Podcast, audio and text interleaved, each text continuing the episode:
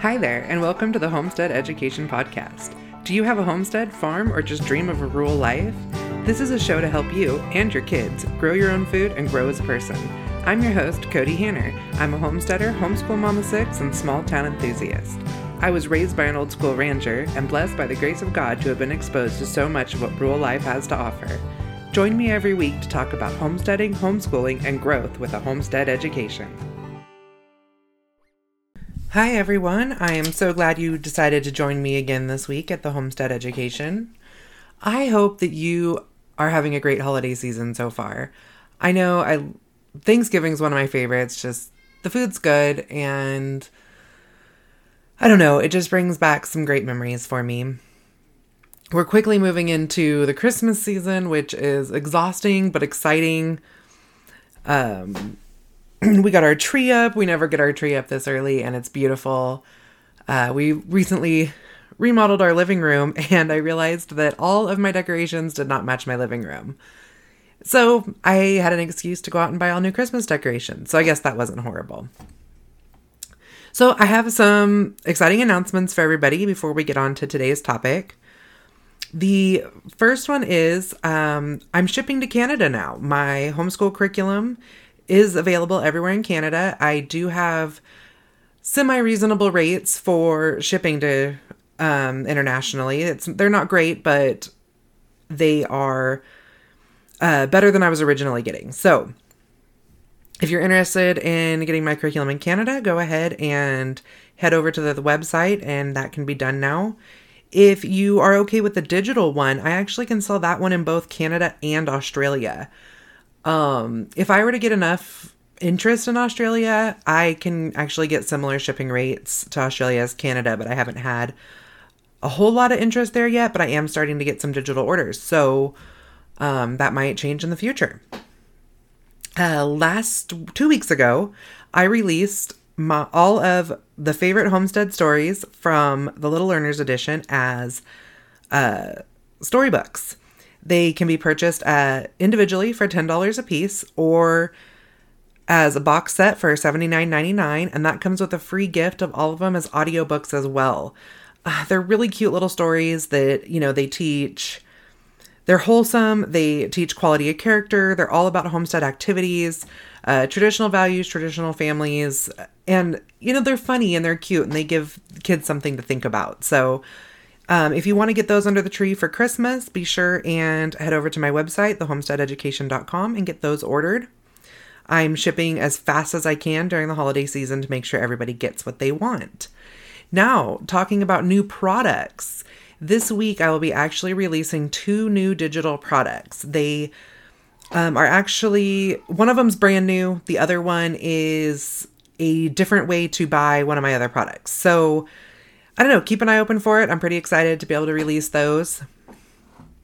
And as far as other things going on this week, my goodness, my daughter and I are heading off to uh, Lewisburg, Tennessee for the Rogue Food Convention. And we are so excited to be able to uh, meet everybody there and, you know, hear, hopefully, get to hear some of the talks and I mean, we're going to have a booth, so we're going to be working the booth uh, most of the time.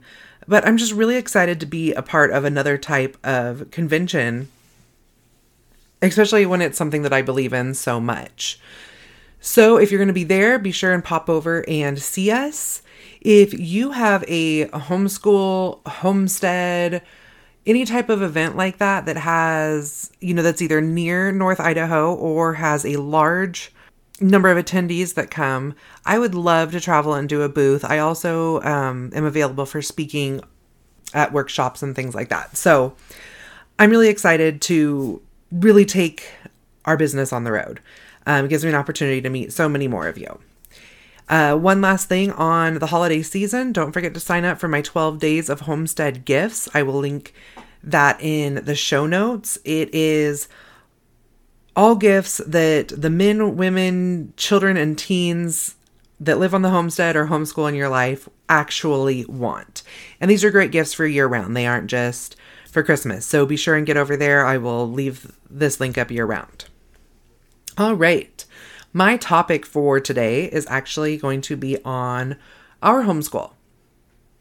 So I've I've done episodes on our homeschool before, but I really feel like we allow for such a fluid homeschool, um, especially like our schedule and what we teach, that I really want to share with you what we're doing as we make some of these changes, because I feel like what we have to what I have to say on this will really help families that are struggling within their homeschool or I mean, just with raising children or having a homestead in general. So, the topic of this episode is vetoing our homeschool. Some of you are probably looking at that like uh, thinking I'm crazy because, you know, we are a homeschool family. I write homeschool curriculum. What do you mean veto your homeschool? And it's actually about our veto rule. And that's that every curriculum doesn't work for every family. We are kind of eclectic in what we teach, meaning that I don't buy a box set every year. Uh, we don't always stick with the same program, uh, you know, for math every year. We like we don't use the same um, company, and it also means that we bounce around sometimes. And we just we use what works best for our family that year.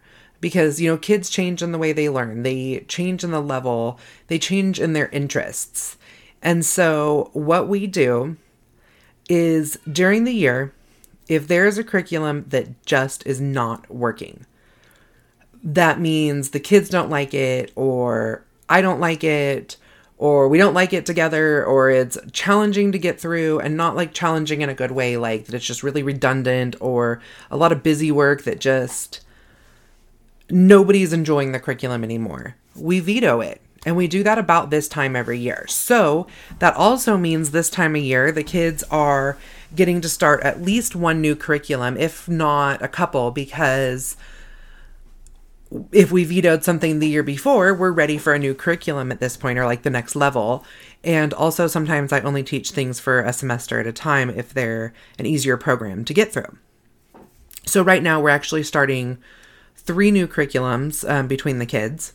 This year in our homeschool, we actually got a really late start because of our trip to Virginia for the Homesteaders of America conference, running, taking uh, three weeks instead of less than two almost four weeks. It was 24 days we were gone.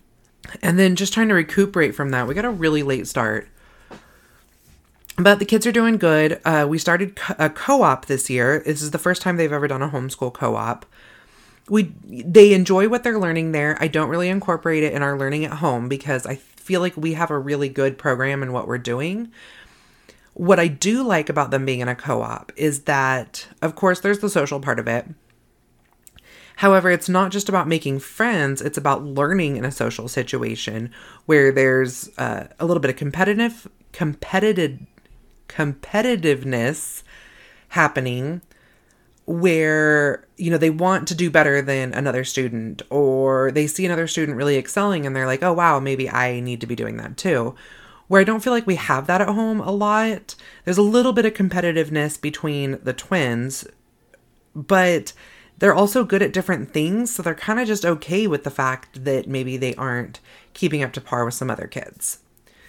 Now, this also is an opportunity for them to see, you know, the writing levels of other kids, just learning good language and communication skills.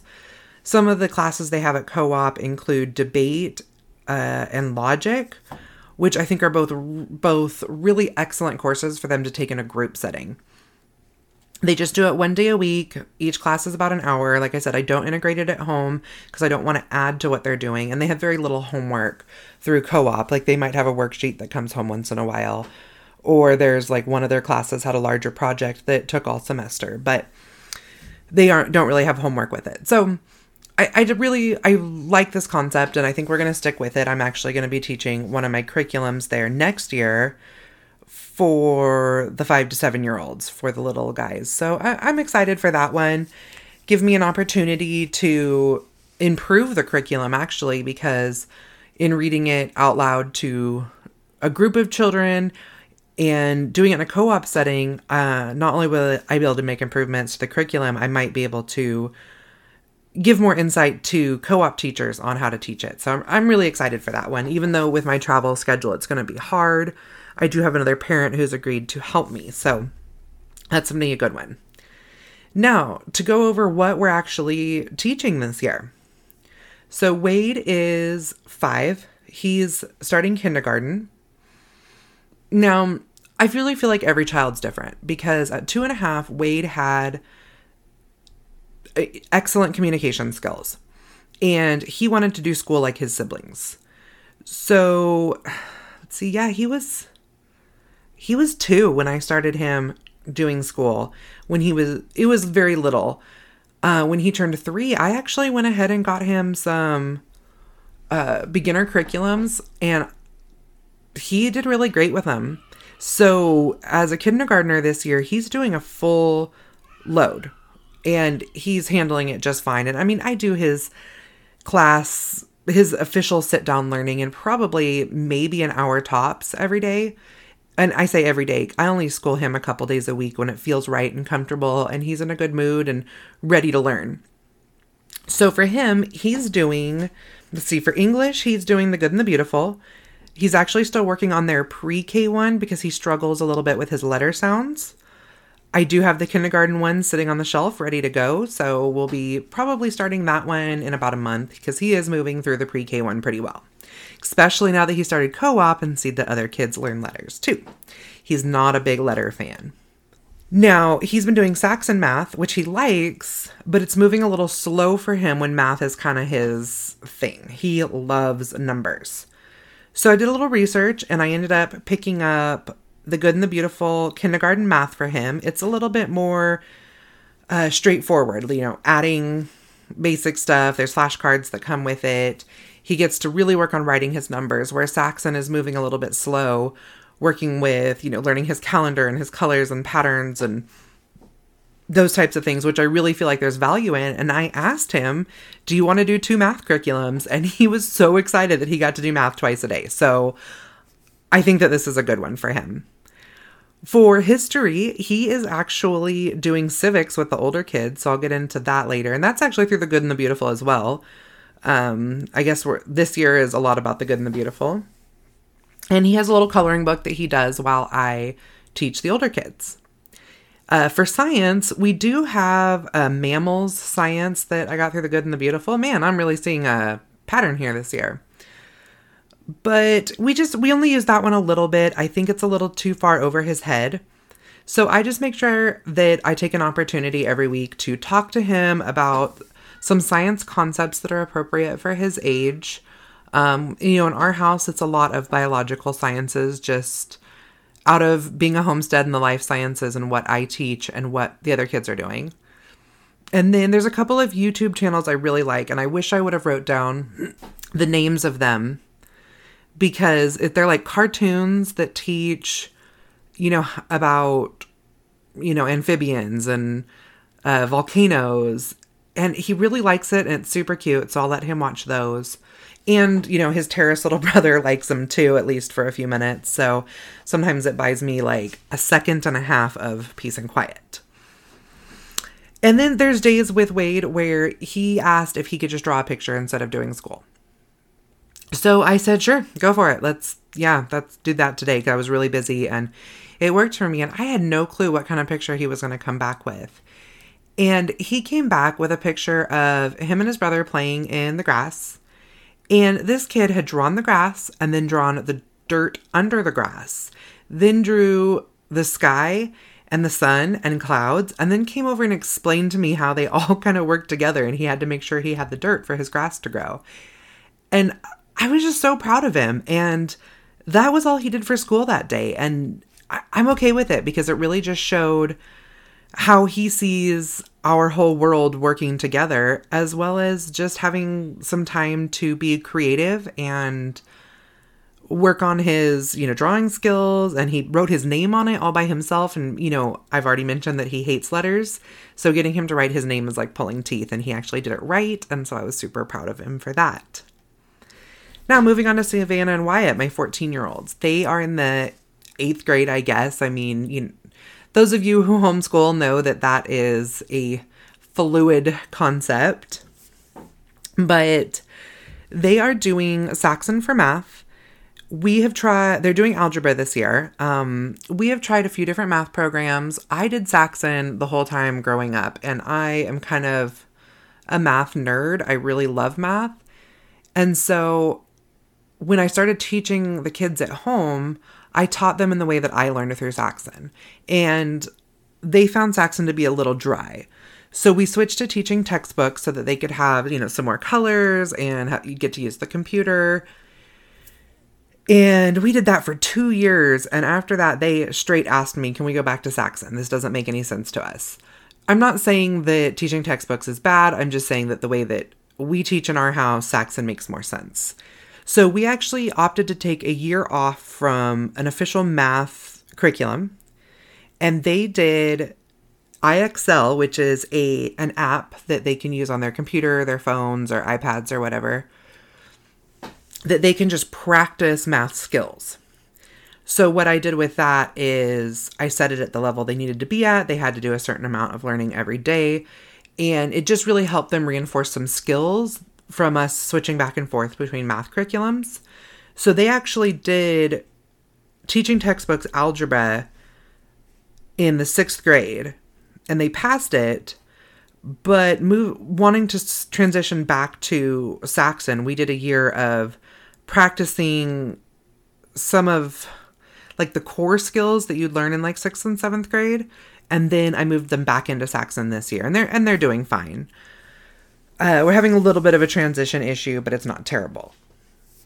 Now for English, they really struggle with English. That has been the hardest for them uh, overall, Savannah has pretty severe dyslexia, and Wyatt is high functioning autistic. So he struggles with the creative part of English and writing, where Savannah does great with the creativity but struggles with uh, spelling and some of her punctuation. So I was just going to focus on those two this year and just pull from different sources like Teachers Pay Teachers and um, you know, as far as writing, just maybe assign them things, you know, verbally. And I found that with my schedule that I just didn't have the time to create a curriculum on a day-to-day basis. So I decided to look into a few different curriculums for them. I didn't want to and this was actually my veto for the year. I ended up going with the good and the beautiful because needing two copies, I like that they have a free version and I have a really great printer so I could just download it and print it here at home. And they're working through that. And I think it's going to be really good for them because it teaches grammar and larger writing assignments and encourages the reading of quality literature, which I, not that I don't know how to teach all those things, but I feel like I have a hard time enforcing them. Where if I have an outline, I can just enforce what the outline says. So I think this is going to be a good transition for us. We just started last week, but I'm enjoying it so far and i think the twins are it, it's pretty intensive but i mean as a seventh grader when the rest of their schoolwork only takes them about an hour if they have to spend another hour or so doing english i'm really okay with it because this english is also geography so i think that's super awesome uh, Wyatt loves geography, and Savannah, I'm pretty sure, would get lost coming out of a paper sack. So, this is actually good for her too, because it's helping her understand her world a little bit more. Uh, for science, oh, I have to admit, I am not teaching them my science, at least not as their science curriculum. I feel like they know a lot of these concepts already from the time we've spent in 4 H, and they've actually helped me write some of these uh, units and they've read them in order to help me write questions for them and stuff. So I just didn't feel like it was a good fit for them for science, especially when they both have goals of majoring in some form of science when they get out of school. I felt like I wanted um, a science that really worked on like the experimental design and that type of thing I'm not saying that mine isn't good. I guess I'm not doing a very good job of promoting my own curriculum. However, my curriculum, I think, teaches the life skills that I'm teaching my kids the four days a week that we don't do sit down school. And I'm working on a college prep like track with them right now. So we're actually using Apologia's uh, physical science, which I started them on their, I think it's life science. It's for seventh graders. They're doing the eighth grade one this year And I, f- I feel like I like the way their uh, experiments are set up um, as far as the reporting on them and doing their logs and their lab sheets. So now my son is did choose to do my curriculum as his extra uh, or like his elective. He was doing a Bible study, and it turned out that it needed a lot more of me hands on teaching him, and I don't really have time for that this year. So he opted to switch to my curriculum as his extra, and he's really enjoying it because he's kind of a dairy cow buff, and so he's excited to learn something that he feels confident in. So I think this is actually a really good one for him. Now, this year the twins are doing civics, you know, eighth grade civics and econ. So they're doing the good and the beautiful civics, which is the one where uh, Wade actually sits in and colors his pages with them. And I really like it because it's got a storybook with it, and the twins are both loving the storybook. And I just read it out loud to them so that Wade can hear the story as well. And then we discuss things that are going on that went on with creating the uh, Declaration of Independence and the Articles of Confederation. That's where we're at right now.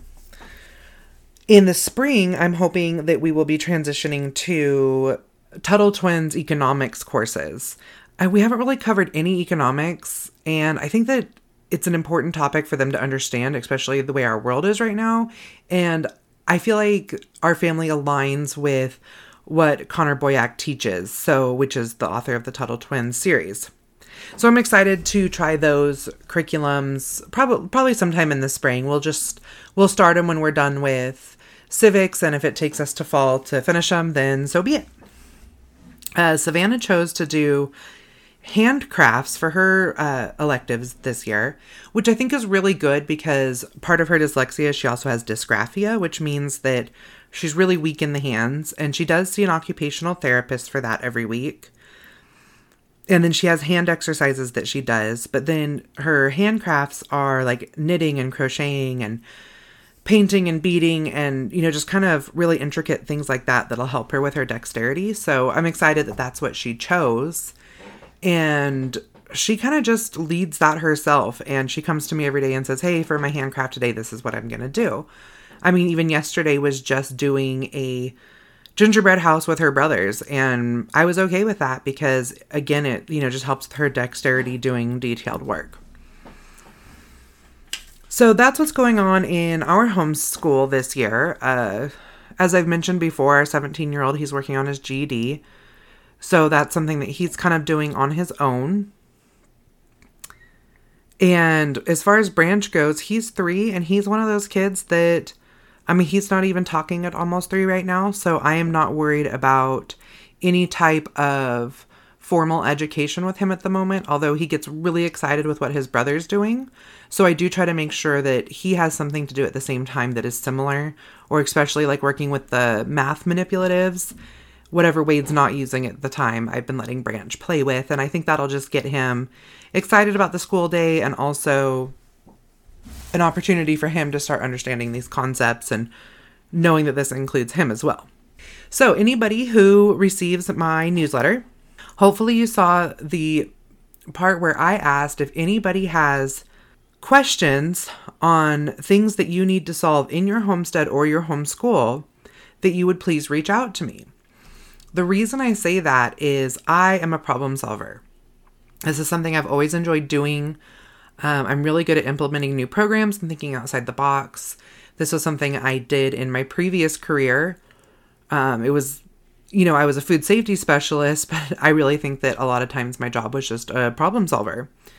And I find that I really miss that. And some of the directions I'm wanting to take in my business, I would love to know some of the questions that you guys really have when it comes to homeschooling, parenting, your homestead, personal finances, any of it. Because I actually, I mean, I do offer a coaching strategy call. It's a two hour coaching call where I sit down with you, kind of just hear what's going on, help you come up with a plan, and then follow up with either a business plan or a household management plan.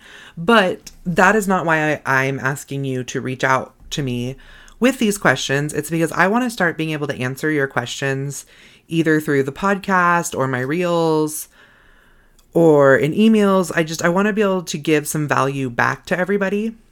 Know a lot of questions that I had when I got started or I see a lot of questions that people have for some of the other like homestead homeschool um I don't know, I guess they're called influencers or content creators. I consider myself a homestead educator.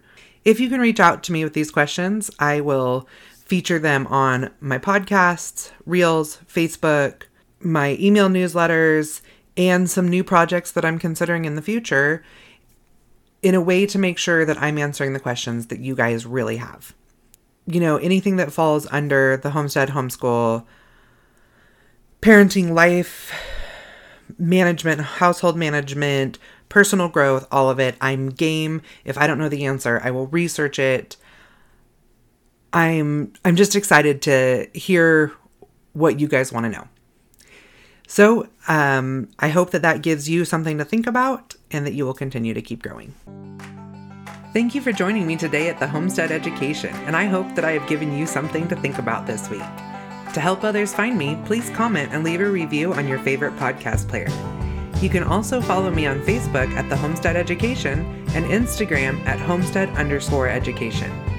Do you have questions that you would like answered or just want to say hi?